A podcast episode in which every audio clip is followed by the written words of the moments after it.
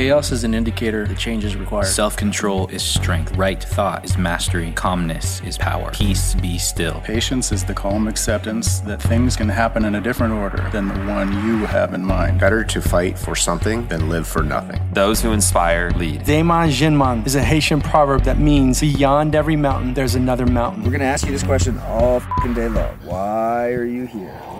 The more powerful language we speak, the less power we leak. My name is Luke Kayam. We are a brotherhood of men committed to show up. This is the Fathers of the Future podcast. Show up! Don't quit! Do the work! Lead with love! Trust the process! Welcome to the Fathers of the Future podcast. I am your host, Luke Kayam, and I am joined today in this new year with my brother, Jesse Moreng. How's it, bro? Welcome to the show. Thank you, Luke. It's great to be here. Yeah, really cool how we connected. Uh, you're you're here in Arizona, but uh, we went from uh, social friends, uh, social media friends, if you will, and knowing who we are to climbing a mountain, and that kind of just opened up uh, another realm of connection. At that time, you had two kids, nine and eleven, but you were also on your way to having a newborn. And so that newborn is here. You had a home birth with your wife, your fiance,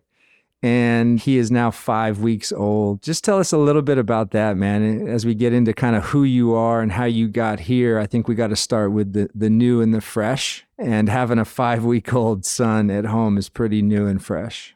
Absolutely. Um, what a blessing. You know, you know, being a parent, going through that experience of watching your child be born, what a blessing. And now as time passed from being present with my other two, being born, uh, this was our this was my first home birth and my fiance's first child and our first child together. So what an amazing experience! I mean, wow, just I feel like now I can appreciate it more. I don't know if that's just because I'm here right now and instead of looking back trying to remember, it was a special experience, a special time watching you know, such a, a, new human, move different ways for the first time, yaw and smile, all that good stuff. And uh, he was born on the 17th and 2.30 p.m. in our bathroom at home. We didn't even make it to the, the water tub we had because it was really smooth and I love talking about it. I think my, my fiance Candace loves talking about it too because I don't know about you, but when you talk to people about birth, usually isn't the most positive verbiage. You know, people have traumatic experiences. It's usually like, oh, that was terrible, or it's just usually a lot of negative uh, feedback. At least that's what we heard. And I feel almost bad for a lot of women that are going through this because it's just like it was horror story after horror story. It's just like, oh my God, I'm I'm just thankful that's got that's over with. And our experience was not that. And we got a lot of positivity too. We surrounded ourselves with people that really studied natural birth and the way a birth can be. Of course, there's complications, and you want to you want to take precautions and be ready for those and be responsible. So you know, we we had a lot of trust in our midwife and our doula, who had you know been present for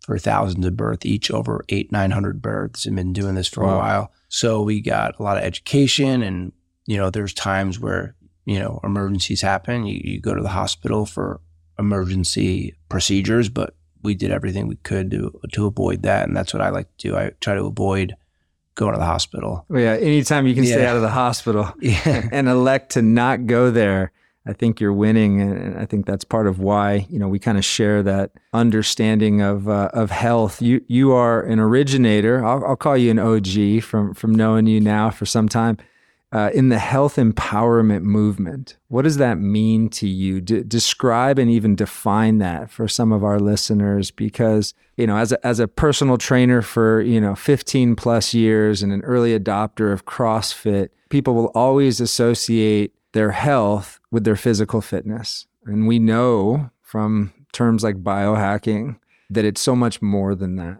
What does the the health empowerment movement mean to you, and where do you see your self in this space? Oh, what a good uh, good question. So really, I think I've just been I've been blessed, and what it means is that instead of if you get sick or something, um, you know, you're not feeling well, disease arises. You know, we got so much of that in our society. Instead of looking outside yourself or how did I get this or how did I catch this? It's like, what did I do? What's happening within me to have allowed this to manifest and come? And so it's really taking as much personal responsibility for everything. So I truly believe that anything that happens to me is I have some control and is a result of uh, things that either have happened in the past or choices that I've made um, here in this in this life. What What do you track? So I'm I definitely tr- I go on and off of tracking. When you say the word Yeah, track right yeah. away, I think about the Whoop. Y- Yeah, no, not the whoop. I would say more.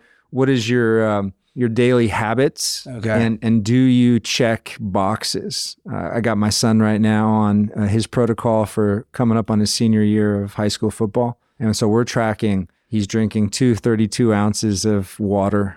He's eating three meals plus one shake. He's doing his mobility and his rehab. He's not reading. I've written that down hundreds of times to get.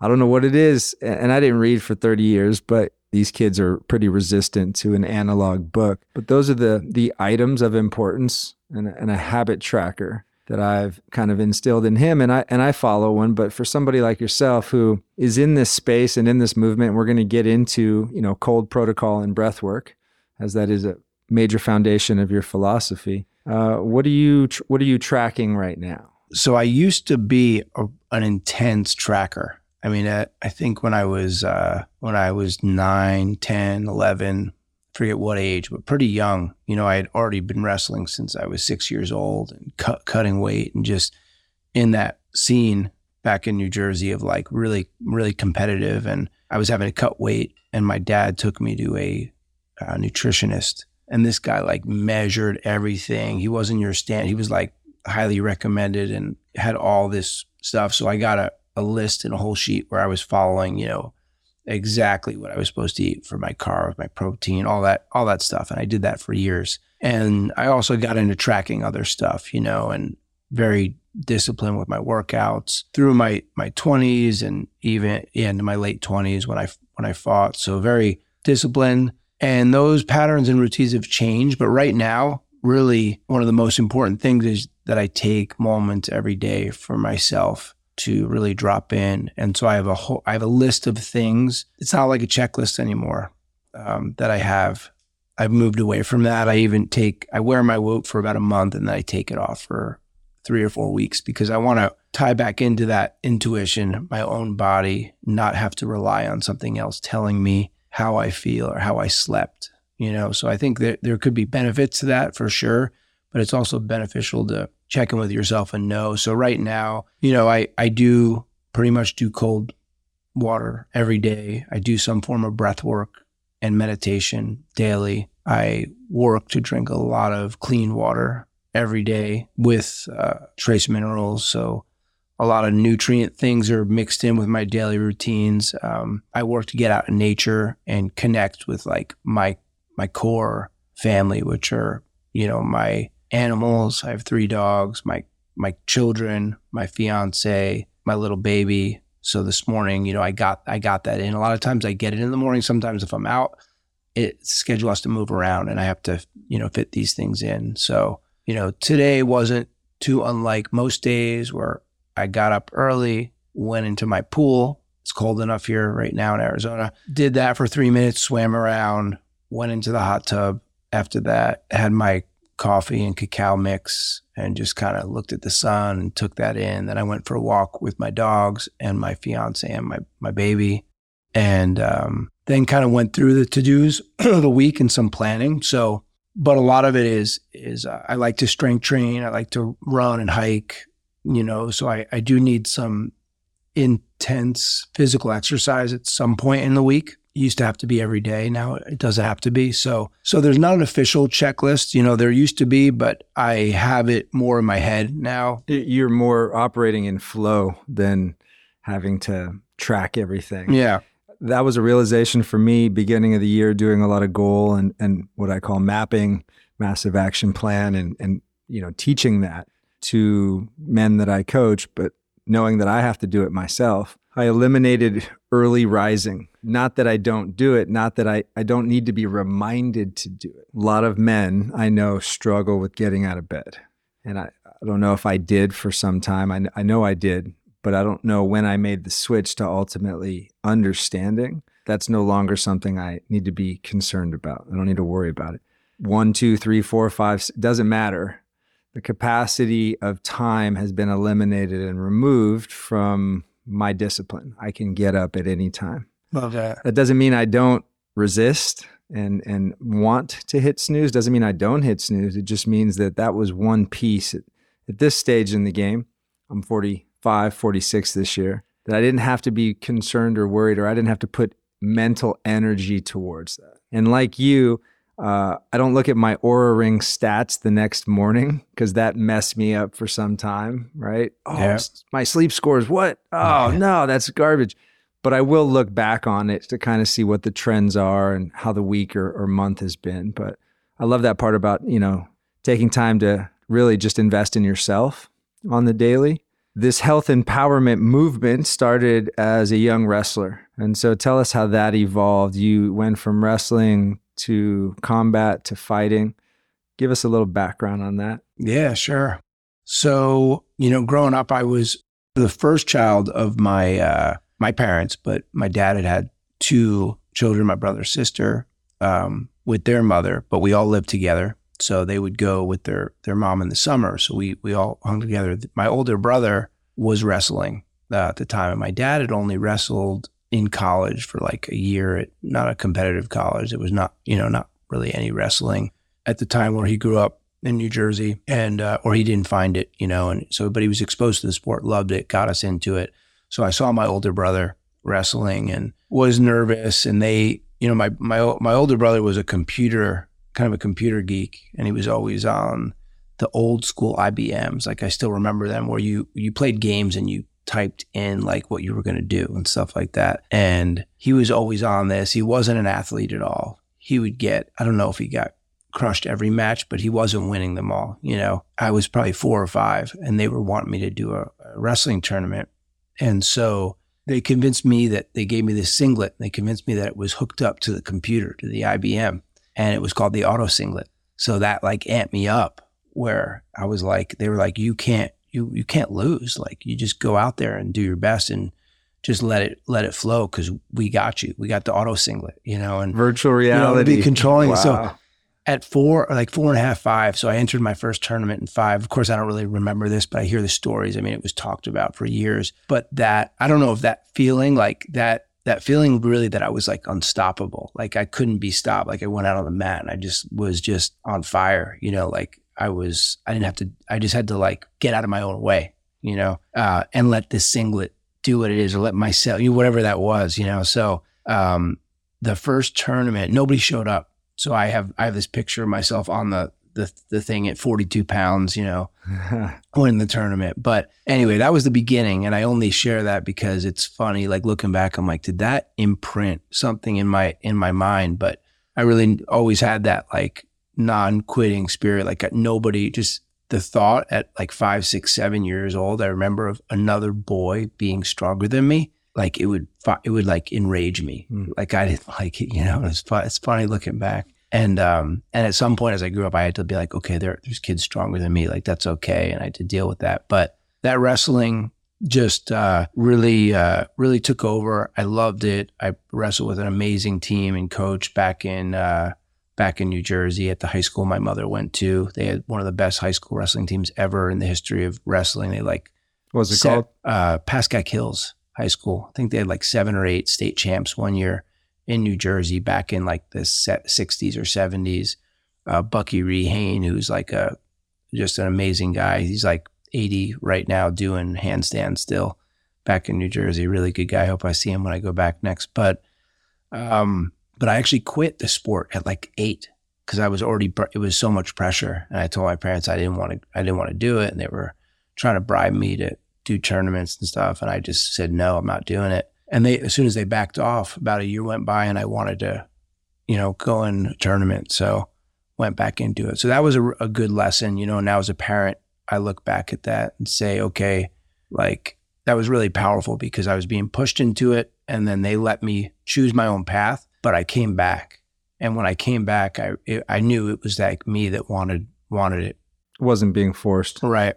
So that was the early years, you know, and and it was like a main focus of mine. Of course, I, I swam for a little bit competitively. I, I played football, but wrestling was always like that sport that I excelled a lot in. So, and and were you fighting it all outside of wrestling? Right. Once you start to learn those skills, and, you know, growing up in a place like Jersey, I got to imagine, you know, outside of the school walls or maybe even in, there's guys testing you, testing your size. Yeah. Yeah. And I had a lot of cousins and, you know, people, actually family members that I didn't know they weren't my cousins until I was like 12, you know, but um, my cousins, they had neighbors and they had a garage that they made into like a boxing ring. And again, I was probably seven or eight at the time. And they would throw boxing gloves. I was like the little tough kid that would that would like be down to fight. So they would throw gloves on me and invite the neighbors over and be like, Jesse, you're gonna like we're gonna put you in. We want you to beat like I don't know what they would say to get me amped up, but I would uh I would fight the neighbor kids, you know. So I had put a few down few few older kid like my my age and their their older brothers, they would put me in at. So I would fight uh it was a lot of family. It wasn't so much in school.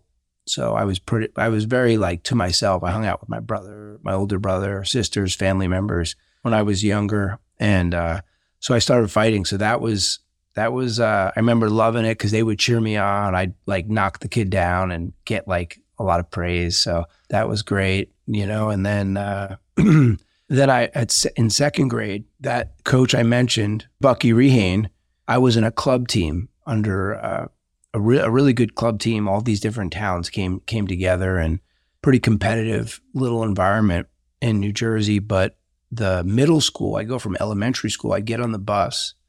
The bus would go to pick up the middle schoolers to take home. I would get off the bus and I'd go practice with uh, the middle school wrestling team. And I was second grade, you know, and there was fifth through eighth graders. And that's that second grade year, I would go out, we'd warm up, we'd line up, you know, and and you'd you'd see who you're facing, and I would just get laughed at because I was I was just like a little kind of little chubby on the chubbier side, I would say, um, and I'd get laughed at. You know, I'd see these kids laughing at me, and I didn't get that they were just laughing at me, maybe because I was little or you know whatever it was, and just I would just like harness the anger and get like enraged and go out. And I'd wrestle fifth, sixth, seventh, eighth graders, and I went undefeated that year. And I would make the my. I remember my favorite thing to do was like turn, you know, like get retribution on the on the kids that would laugh at me. So these tall, tall, skinny eighth grade kids, they would come out and I'd throw them down and, and beat them, and they'd cry and off of the mat, and I would, you know, just be so pumped. So confidence through the roof as a young man. Um, did you wrestle in high school and college? Yeah, I wrestled in high school and college, and uh, it's funny. I haven't thought about the, the, that in a while, so That's I'm going off on a little tangent, getting stuck when I was little. But yeah, that those were like big moments that shaped me because my confidence grew, and also just um, you know, and then and then you watch your siblings and lose, and you gain you gain a humbleness where you're not gonna like I wouldn't yell and, and be disrespectful when I would beat them, but inside I was really happy and and part of me liked when they would you know, be upset because I, I was, you know, I felt that. So, um, but I went on wrestle in high school. Do you remember your career uh, win loss record? Yeah, I think I have it. Uh, within a few matches, I was 90. I almost hit the 100 mark, which is really hard to do in New Jersey. 98 and 14, I think, was my high school record. And, um, you know, in New Jersey, like unlike other states, I just had this. We had, we had, I'm still in a group chat with all my my co- I wrestled at Boston University, so a bunch of us all still keep in touch. Uh, most of the guys are wrestlers, some aren't. But in New Jersey, if you win the state tournament, I think it's 35 matches. So other states you can have a lot, a lot more. It's e- it's easier to hit that hundred, but I was just shy of the hundred, unfortunately. But yeah, 98 and. Why'd you choose Boston from Jersey? So you know, I was applying to a lot of schools. I definitely wanted to, you know, get into a a good academic school. I didn't really know what I wanted to do with myself, and but I knew I wanted to wrestle and be a national champ. That was my. It was a state champ. I placed um, in the states the last two years, although they didn't have wrestle offs for like like now they have wrestle offs for top eight. So I was just in the top eight or top six my senior year. But applied to schools, got some scholarship offers. Boston University was one of them. Uh, Boston College was another, and they were there was talk they were going to drop their program, and and in fact they did like the next year or something. So it was a, it was uh you know I was right in in in thinking that. So I went to BU um, partly mainly because of the scholarship, um, and yeah, started wrestling for them. But that's all I did. You know, I was training even even when I went there. It was pretty uh, tough academically, and I was with the all the athletes or in the same like set of classes, at least in the, the general college school that I was at. So we had to wake up early. We get all the, the classes in, be done by like one or two, eat, go to practice. I'd have mandatory study hall. And then I was also, I was one of those, like, I'm going to outwork everybody else. So me and my roommate were, uh, we were perfect for each other. He was the same way. So we would run like five to eight miles every night. So we were overtraining big time. And that's kind of the lesson I learned is I overdid it and overtrained. I woke up, I ran, I was on, I didn't know what I was doing nutritionally, and I was drinking. Um, do you remember Met-Rx? Oh yeah, yeah. So yeah, you, uh, Bill I'm, I'm 43. I'm only a few years younger than you. Bill Phillips. Um, yeah, Bill Phillips. So I was on the Met-Rx diet, working out like three times a day, and that's what I was eating for my meals.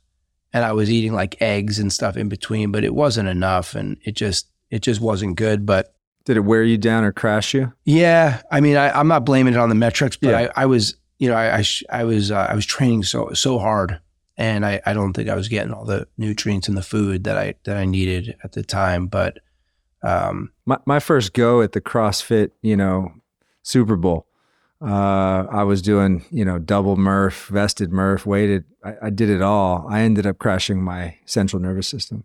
Yeah, you know, yeah. I mean, we, I think me and you probably share the uh, the lessons of like overtraining, like get, even getting up early. I mean, I could easily. I used to be all right, set the alarm and that Jocko mindset, get up at four a.m. And now it's like I got a baby. Maybe I should just chill mm-hmm. and like you know cuddle my baby for a little bit. Yeah, yeah. Times are uh, times are different. Your life is different now. L- let's keep going on wrestling here for a minute because I want to know when you know you got into fighting, you got yeah. into combat when did you know and when did you make that transition?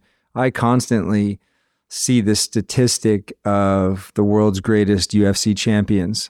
And the one similarity they all have is that they have an extended wrestling background. Of all the different arts, there's more champions who've come from wrestling than, than any other um, of the skills. So when did you make that jump, that shift? When did you even know there was a shift to get into fighting uh, after wrestling? Yeah, so I I saw the the first few UFCs, and God, I don't even know how old I was, but um, you know that was when I was in high school, so it always intrigued me. And the Brazilian Jiu Jitsu then got on my radar. I'm like, wow, this is this is cool stuff. So during my during my college wrestling career, which wasn't long, I only actually wrestled one full season and part of a next season at BU before I came out to ASU. I got an associate's from Boston University. But during that time at Boston, I was jumping into some jujitsu clubs and just seeing what they had and learning some stuff. And then, you know, as a wrestler, probably a lot of wrestlers feel this way. And and now maybe there's some vindication from so many that do well in in fighting. But back then it was like not, and still now it's, it's not like considered a martial art really. Uh, in many ways, to to many people, I think anybody that kind of studies martial arts and fighting knows that it is a martial art, and um, it's the basis yeah, everything. Yeah, right? and it has, has, a lot of uh, application. So, so I, but I was really intrigued about using other parts of my body because I didn't know how to punch, and and uh, I knew a little bit, but not much. You know, I'd, I'd taken a few classes here and had some you know, little brawls, but I didn't really know how to how to punch or kick. So I wanted to. I got in in the off season after my freshman year. I started boxing at a local Boston gym uh, with uh, this guy John Ruiz. I guess he had the belt for uh, for a few years, the heavyweight title belt. It was him, his boxing gym. So I went in there, and they're like, "What are you doing?" I'm like, "I want, I want to, I want to box, but I wanted to fight." Um, so I think the idea that like you know it wasn't a fight or you know I was a wrestler, but I didn't really, maybe I didn't know how to fight. I thought I knew how to fight, but just I wanted to fill in these other gaps. And that was before I had any, I didn't necessarily know or want to do MMA. There wasn't any MMA fights around at all during that time. That was at that was uh, 99. So there was there was really nothing but I got I started training boxing, doing just traditional boxing workouts. This gym was old school, so I'd have to shadow box, I'd have to do all, you know, heavy speed bag, heavy bag, just work on my punches and I I signed up and they got me in a fight uh, like a smoker at like this Italian dinner around a ring. That was my first fight, uh, first boxing fight. So that was my transition into boxing. Really enjoyed it. I, I fought some kid from that was uh, that was in the Navy. I don't know if he was with uh, uh, school or he was just uh, in the Navy or in the Army or whatever. I lost a decision. It was a close fight. It was pretty pretty like quick. I think it was like minute and a half rounds or something. But I, I enjoyed it, and uh, that was just like a little taste. And you know, so I was scrapping. I was doing some jujitsu, and then when I moved out to Arizona was when I first when I went to a local uh, uh, fight at a bar. It was at uh, some place in in Mesa or something, and it was probably a Rage in the Cage, but it was the fights in in the middle of the bar, you know. And I was there with a few friends, and I was Tough guy for a while. I remember that. That was popular before UFC. Was that It what a it's tough called? guy challenge? okay. and they put really this wasn't yours, but they put really big boxing gloves on and let two, you know, Yeah, guys from the crowd come in and beat the shit out of each other. Yeah, yeah. Um, so that I, I went, I watched, and I'm like, you know, I'd been training and doing some stuff, and I, I went when I came out to ASU. I was training at the Pancra- American Ca- Pancration for a little bit with um, with a guy named Jeff Funicello. He had a little program there, and then the ASU had a boxing club. I went out for that, and then I became the, the president of this club Wow. and I started taking amateur boxing fights. Mostly it was with like a collegiate scene, so it wasn't too competitive, but I had about nine or 10 amateur boxing bouts. And then, uh, and then I saw these cage fights. I was like, I made a comment. I was with a few guys that weren't, uh, weren't wrestlers, weren't fighters. I was like, I would, I would like do, I made some comment like I would destroy that guy. You know, I, I need to get in there. They're like, dude, you wouldn't get in there. Hmm. And, um, that just fired me. Like, I'm going to do this. You know, I'm going to, I'm going to sign up. I'm going to do it. So How old are you at the time? I was t- probably 20, maybe 20 years old. And before you keep going, how would you rate the degree of difficulty between the two, boxing and wrestling? Would, what would you say is harder as you unpack it? When I box, one of my guys, Randy Stanky, he- he'll literally tell me to walk away because you're a dumbass right now when throwing. And I don't have those challenges as much on the ground. I may get myself into a bad position, but when I when I can't throw, um, and I can't hit a sequence and I can't, you know, follow up and my brain is just left, right brain going back and forth and then I just shit the bed. It's time to walk away. So I, I think boxing for me is more difficult in understanding the mechanisms and the movements and, and then applying it. What about you? I think there's different parts of each that are difficult, you know, and there's of of course levels. So, you know, if you're talking, I so I have two perspectives. One, I share with you the same. It's like, um, you know, if you make a if you make a mistake, of course, with boxing or striking, you're gonna get you're gonna get hit, and it's gonna hurt. It's gonna hurt more. You get knocked out. Whereas wrestling, yeah, a little a little bit different, right? There might not be as as big a mistake mistake, especially when you're you're training. So it's easier to train going 100% in wrestling because you're not having to take shots to the Mhm. face or you know and and so um whereas when you're sparring so that so that's I think one of the bigger challenges in boxing and you know stand up fighting is that to train at 100% is more difficult than uh, than the wrestling and the grappling I would say. And that's that's one advantage actually of wrestling and grappling. You can improve and it's also an advantage of that martial art because you don't have to bloody somebody up or really hurt them to dismantle them or or, or to, you know control their body. So that's so there's two. So I look at it both ways, you know, because if you have somebody that's a really good boxer that's never wrestled and they're 20 years old and you have somebody who's been wrestling for 20 years, I mean, it's hard to get very proficient in either, but you can learn little things, I think, with, with maybe defense to neutralize somebody with good striking. And that's some saying. So I see it both ways, you know. Um, I'm with you though. I think what you're saying is I'm a dumbass and that when I start to throw too many different punches, uh, I, I, lose my my my thinking. Uh, absolutely. I mean, I, I've never been more, um, you know, I call it dumbfounded in the moment. Right, shooting free throws, catching balls, hitting baseballs, hitting a golf ball, automatic. You you start to get set up and start to throw punches and you're trying to throw sequences and combinations, and there's strategy behind the combinations as well as power in the art.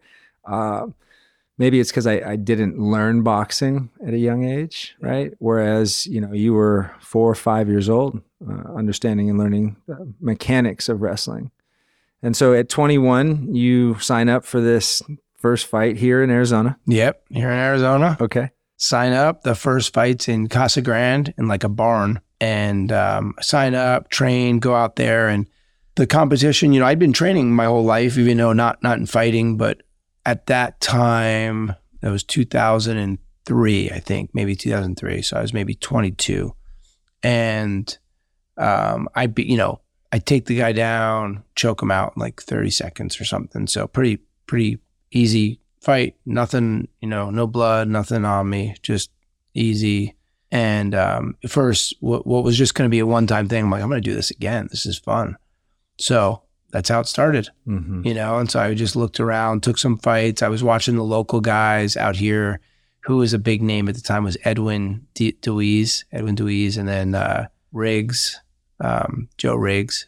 He was uh, like had the belt at the maybe it was a Rage in the Cage. My first few fights were just local here, and then um, and then quickly, you know, the competition started to increase and different fights and shows were around the country. And I had, uh, I had moved back to Jersey for a little bit and I trained with, um, uh, Danny Schulman and Ron Schulman, who owned Tiger Schulman's Karate, which is now Tiger Schulman's MMA. And so I was working in their flagship location in Manhattan, just training, but I was fighting. Then I started fighting for their fight team. So I had maybe three or four fights on the mostly on the East Coast, and um, just had a great time. And I got brought into the, this karate school, so there was there was like something like thirty schools in New York, New Jersey, Pennsylvania. All the senseis who were like second, third, fourth degree black belts that trained in more like no holds barred karate. We would all train and spar, and fight together. So I came in more boxer, wrestler, not really any kicks, and just started you know, learning. They they didn't have as much grappling, so we kind of mixed in, and and it was it took my level up where started to learn different styles and different movements, and uh, that was a great great time. And was back there after I got sick of being in the cold in New Jersey and missed Arizona. I came back out here and continued to fight. The, the hardship and the challenge in training is the only way to grow. And so that's part of what we now are living as as 40 plus year old men uh, as you look back and and again how long did the career go from a professional standpoint? So till 2009 was my last fight. Okay so, so seven six, years. six seven years okay. yeah. And then that pro career what was your record that you retired from? I was nine and one. Okay all right. So, i went out with a win i lost my second last fight uh, against Micah Miller in the WEC. So that was uh, my first. Oh man, I like I like froze up too. Just um, not necessarily in the fight, but before it was at the Hard Rock Cafe. It was the first fight that was, you know, kind of in the limelight. Even though it wasn't the biggest crowd, it was just the cameras and I got in my head, you know, before when I was out there. But it was a great fight. Um, Micah still trains. He's a black belt. His brother Cole Miller was in the UFC for a while. But uh, I lost that fight, triangle choke, my first loss. Tough, tough to take that. And I, I did not like getting that first loss on my record. Came back and got a TKO. And then I tore my ACL uh, pretty bad. And that was actually the second or third injury kind of in a row in like a seven month period. That was the decision. Yeah. Okay. So looking at that timeline and the end of your, your pro fighting career and looking at where you are now with a nine and 11 year old and a five week old, when did you make the shift from fighter to lover? You know, I it, it it's such a good question because I think they're like intertwined. It's like the love that I have and had for life and for just uh express like I, I didn't know how to express it. And so it was being expressed through fighting or through uh, through movement, martial arts, and you know I, I still like to do that. So it was the only way. I didn't have I didn't know how to transfer that into love, but I do think it was more like like love. Like after those fights, it was just like a it was like you're building up, maybe using some anger and and uh, and I think the best fighters let go of the anger. You don't you don't fight with anger. You just you, you let it go and um, you just harness your energy. And so when the fights were over, it was just such a feeling of of like love and release and and just uh, uh, acceptance and what else? Um, just contentment, content. So moving into trying to bring that, I had a hard time bringing that into the relationships and and more in what we think of as love. So I think I learned more to use that love when I had my children, for sure. That was the beginning of the Yeah. switch. Yeah, Mhm. that was the beginning of the switch where it's like, wow, um, all that energy, and I remembered like pumping myself up through different vis- visualizations. I don't know if you remember this as a kid, like what got you pumped up in athletics and what you would think about. Ultimate Warrior. Yeah.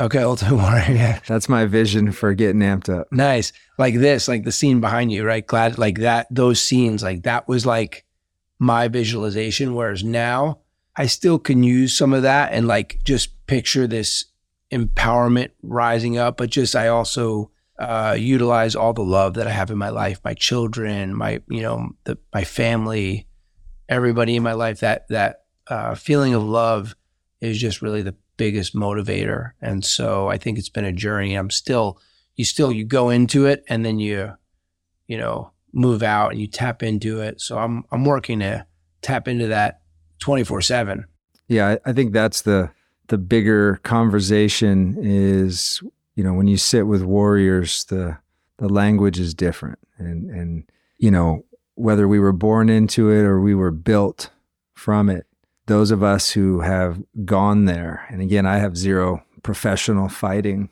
um, reps and sets in my life, but I've been in a lot of really ugly, bad fights um, as you can see by my nose. I was going to say your nose and cheeks looks pretty good. I can't see the ears from from under there, but letting go of anger and eventually working on letting go of rage has really been what I've focused my own emotional intelligence on the past 18 years since having kids and quitting drinking and realizing by the way, if you're drinking still and you wonder why you're an asshole, okay, when you add that to your diet, uh, it does nothing but make you a completely different human being. But I've had to really work on not being as aggro, but also keeping my masculinity at a very high level and, and still being a man and a leader and a protector, but really working on what, what love means and loving yourself, right? I, I, see that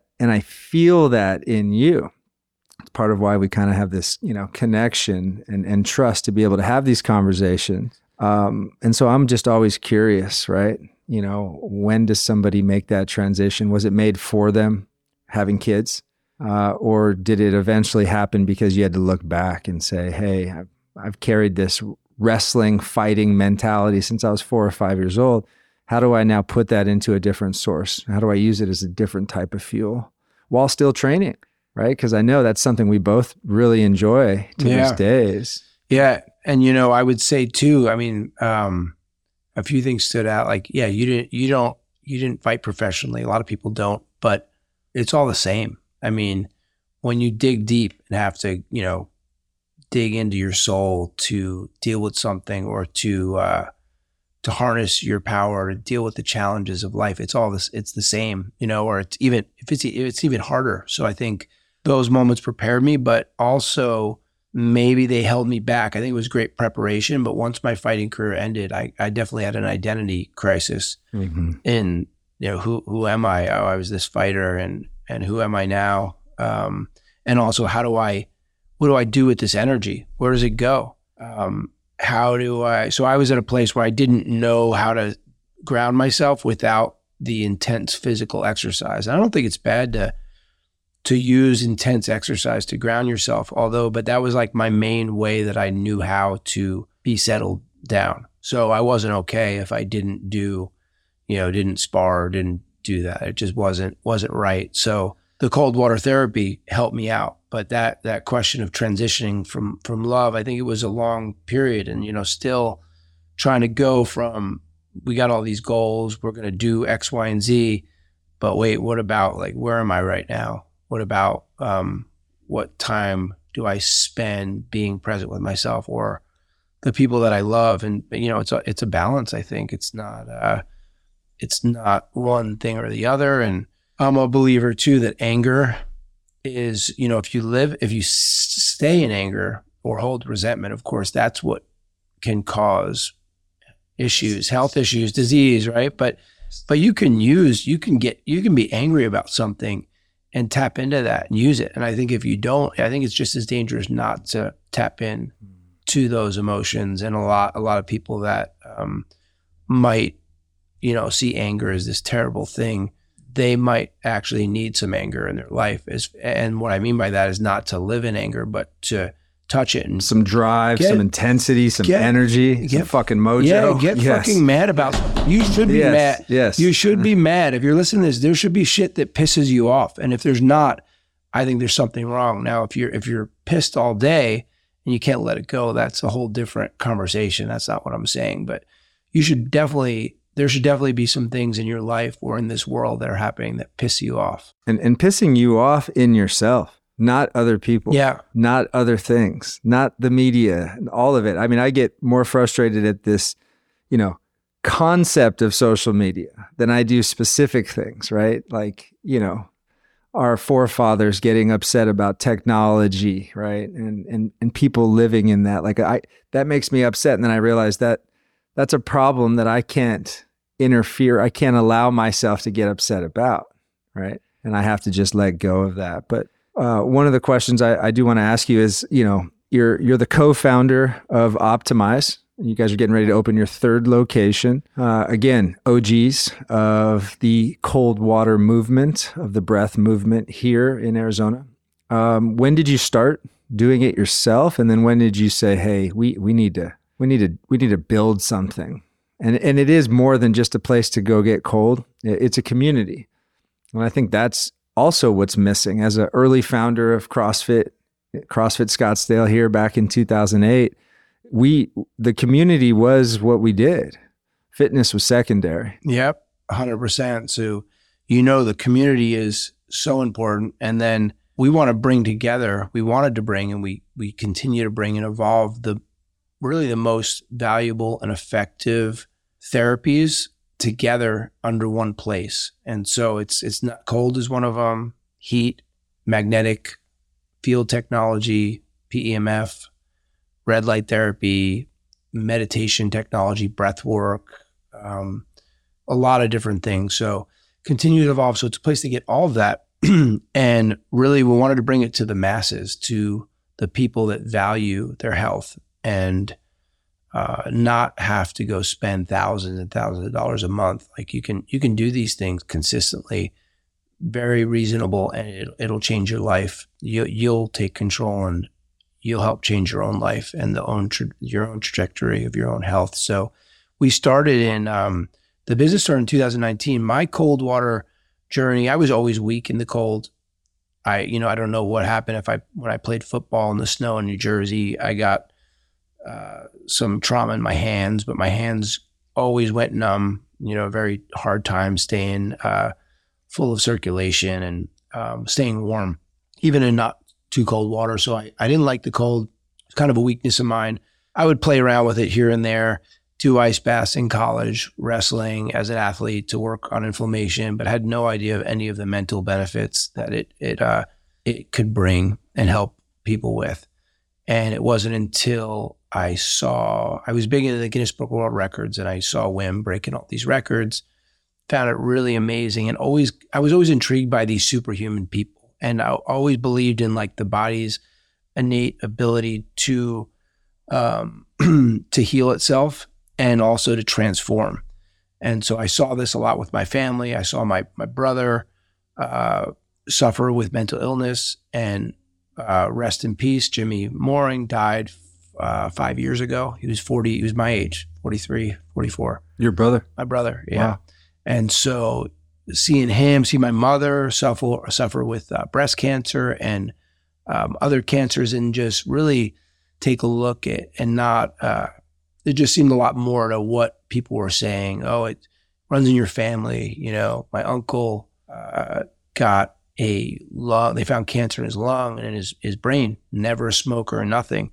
And at the time, just prior to that happening, he went through one of the biggest uh, mm, stress issues in his life. You know, so there were there were these mo- things that just started to be put together when I when I got sick in my own body, and just things that I was dealing with. Uh, the mainstream medical solutions weren't adding up. You know, I was I, I moved back here as a as a fighter, and in 2005 when I came back to AZ, I started to get hit with the these allergies Mm. in the summer time when I moved back in in 05 and they were like debilitating for like short periods of time, like hours. My my nose would clog, but I would get this wheezing cough in my throat. It was like a tickle, and um, I was living right up by Westworld here, and it I thought I had pneumonia.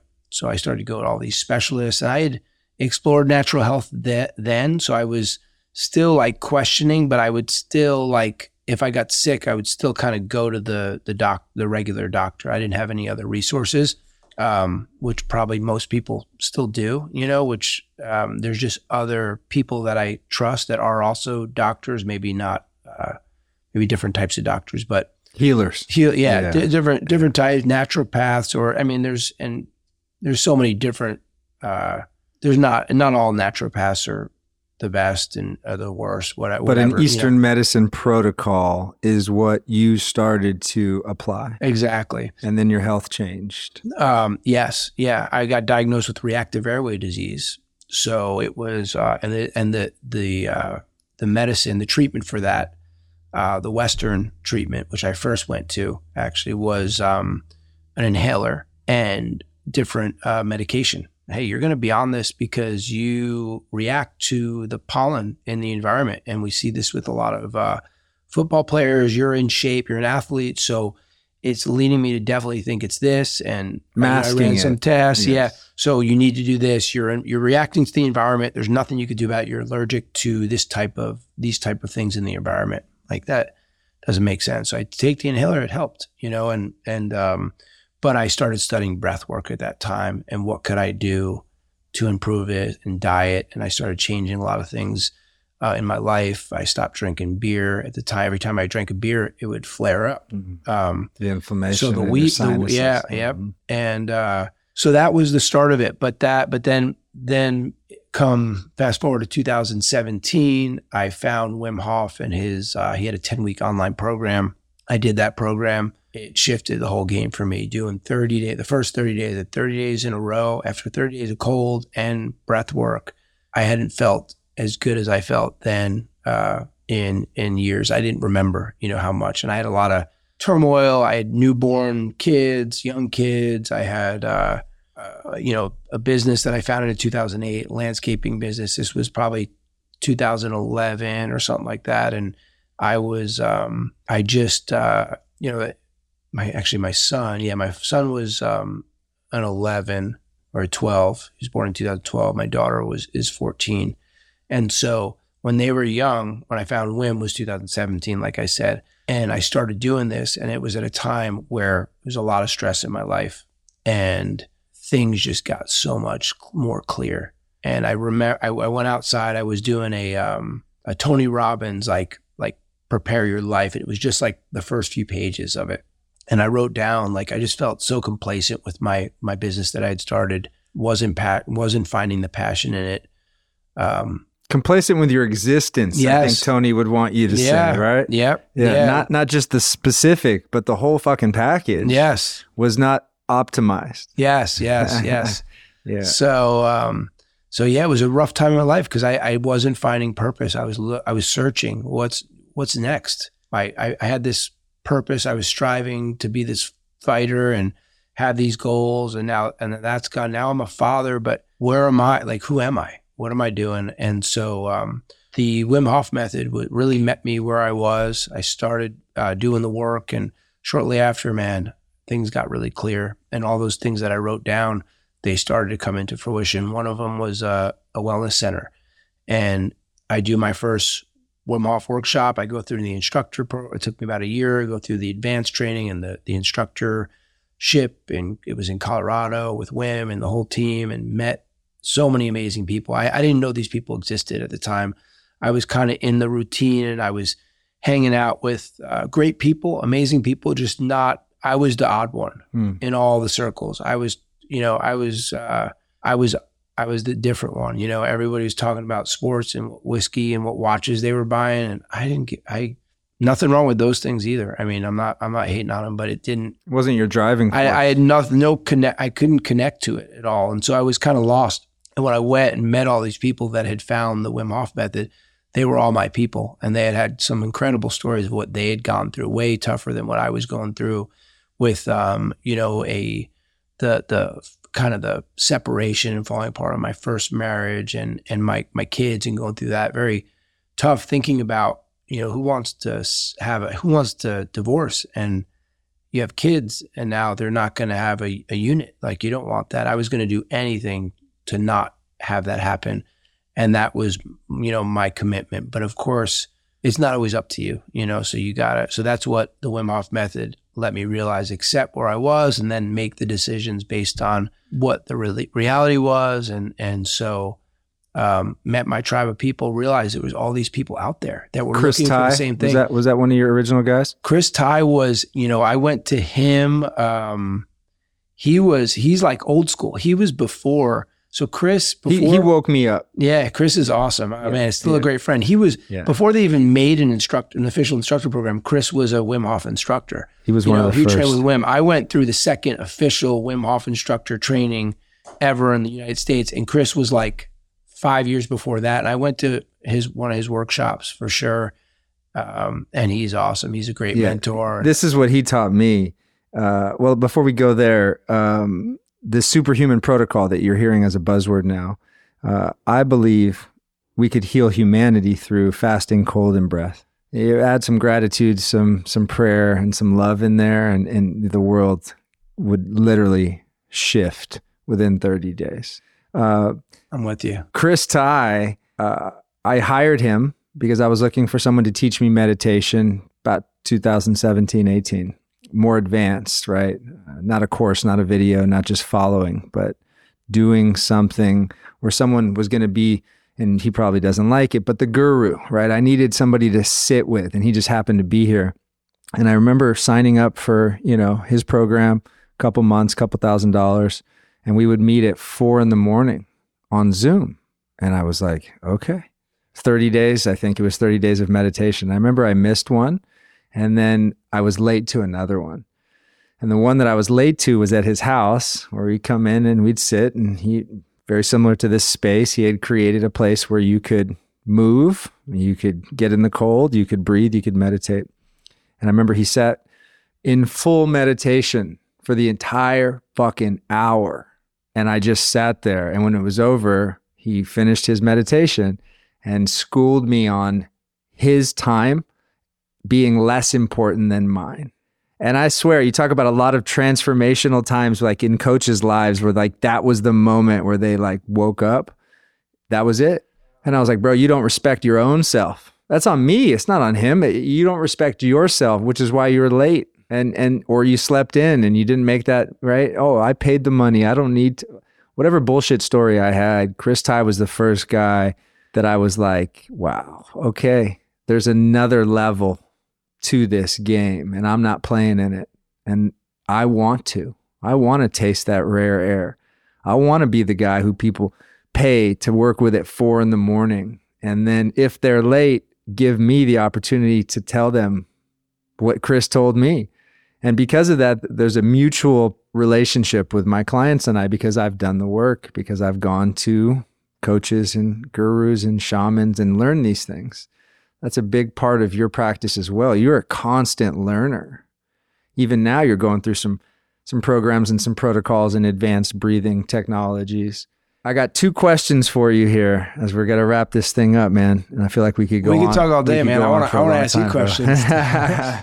two questions. This fatherhood piece, we're gonna tie it all in right now. Uh, what would you do more of? What are you going to do more of with this five week old?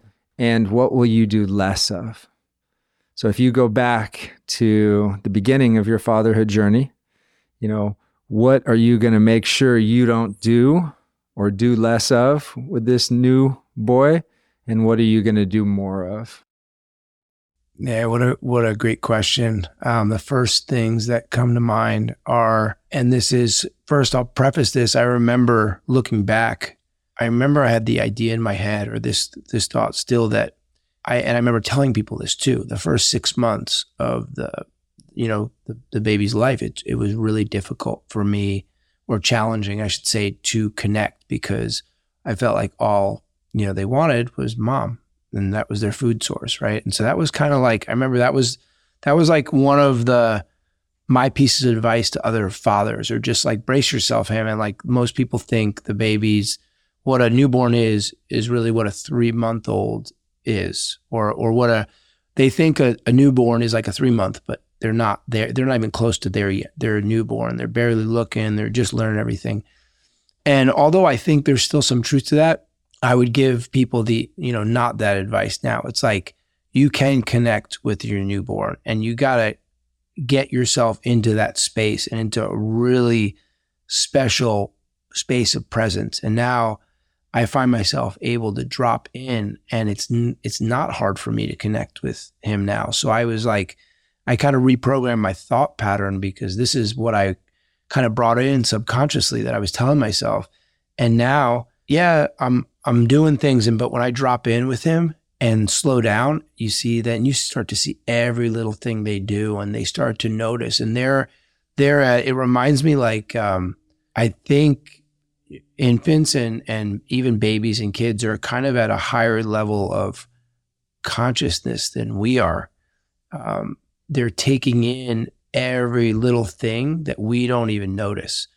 Um, because they're they're just they're sensing everything for the first time. So just like opening their eyes and seeing like a little ray of light or touch or you know everything is just so uh so pronounced maybe and so uh so anyway i would say i forget the question but but uh one of the things i would give is find that presence and just slow yourself down so you can get into that space and looking back i think that fear that people have and and i had like not a fear of babies, but just kind of like, oh man, like I can't, like that's, I can't go there. You just, it's too much, it's too delicate or it's too, I don't know what, if you can relate. It's like, oh, the first the six baby. months, the bobblehead. Yeah, the bobblehead, or like you're, you know, you see somebody else's baby, like try to connect. Like yeah. it's a, it's actually a very um, special time and something you can learn from if you can get in that space and connect with a, a newborn um, by slowing down and, and being present. It's something that's like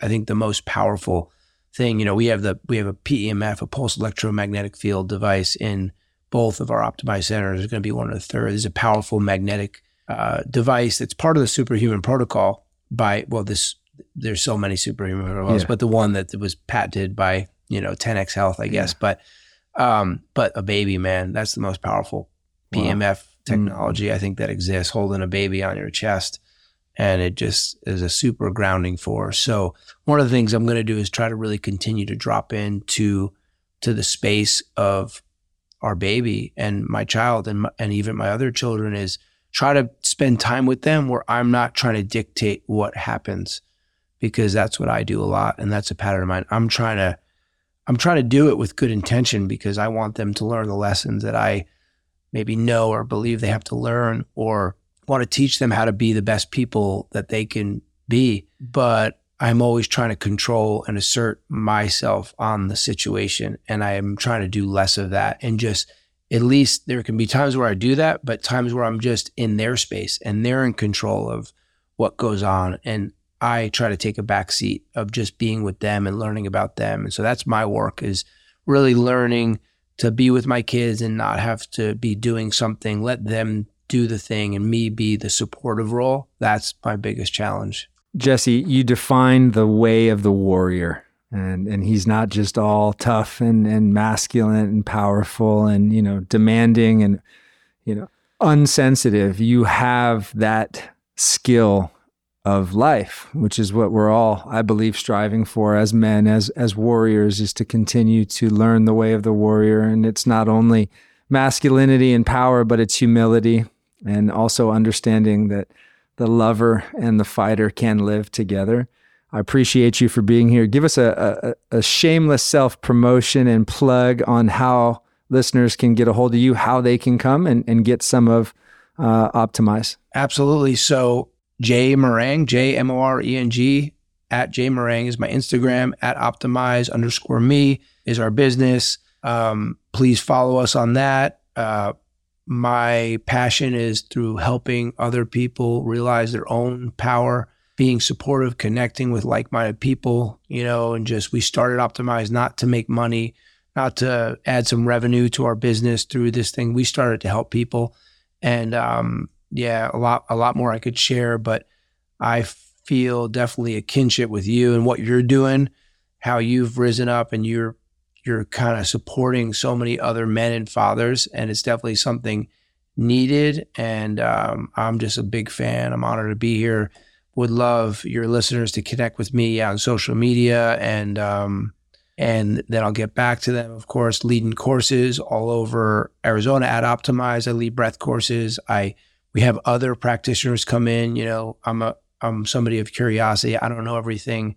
I'm learning from other people. So let's let's come together and rise up. And tell us about this third location. We got a we got a grand opening yet, or it's coming? Looking for March 32nd okay. in Thunderbird, North Phoenix is going to be our our an, another amazing location. We're going to have more space for a breath work room and classes there as well, and um, it's just going to be amazing. You know, uh, Michael Roviello, my business partner, blessed to meet him through the Wim Hof instructorship. Great, what a great leader he is. Um, and so that location opens up in March, and we don't have a grand opening yet, but there's more coming. We're actually an official franchise. The only we never wanted to be a franchise. We're not. And um, the only reason we did this, we had a lot of people coming to us trying to be a part of it. Want to be a part of it, and so we we started this. We're partnered with three people this next year to open up Optimyzes in other states or other counties. So we're doing that. Um, I got my commercial landscape business, the only landscape business that does not use Roundup or glyphosate products, which are toxic to different pathways in the body and plants. And so we're just trying to, in my life, I'm trying to do things that align 100% with who I am and what I believe. And so, um, yeah, looking to connect with other people like that. And, uh, Thank you. Yeah, looking to rise up, be a better father. There's so many good dads out there. There's so many people I'm learning. You know, being a great partner. Me and my fiance will get married. We've uh, been uh, been working on the relationship, looking at yourself. You got to do that that work yourself. You know, and relationships are hard too. A lot of relationships between children and people are codependent ones, and so um, this is a big part of my work too. Relationships and uh, forging better ones with people like you. So, um, yeah, it's an honor to be here, man. Jesse Moreng, you are a wealth of knowledge, man. And uh, the best part about what you're teaching right now with the, the health empowerment movement and natural health is that it ends up becoming longevity. And I've always said that as a, you know, 19 year old personal trainer, right? Seeing some of these old wizards live long, beautiful, healthy lives that's the game, man. And, and it's rare to find guys who are actually doing it and teaching it and not just talking about it online. So appreciate you for being here. Thank you, my brother. Thank you, Luke. If you got something out of this message, all we ask in return is that you simply pay it forward. You share it with somebody who needs to learn how to optimize their health, their mind, and their fatherhood journey. This is the Fathers of the Future podcast. My name is Luke Kayam, and we'll see you next time. Peace.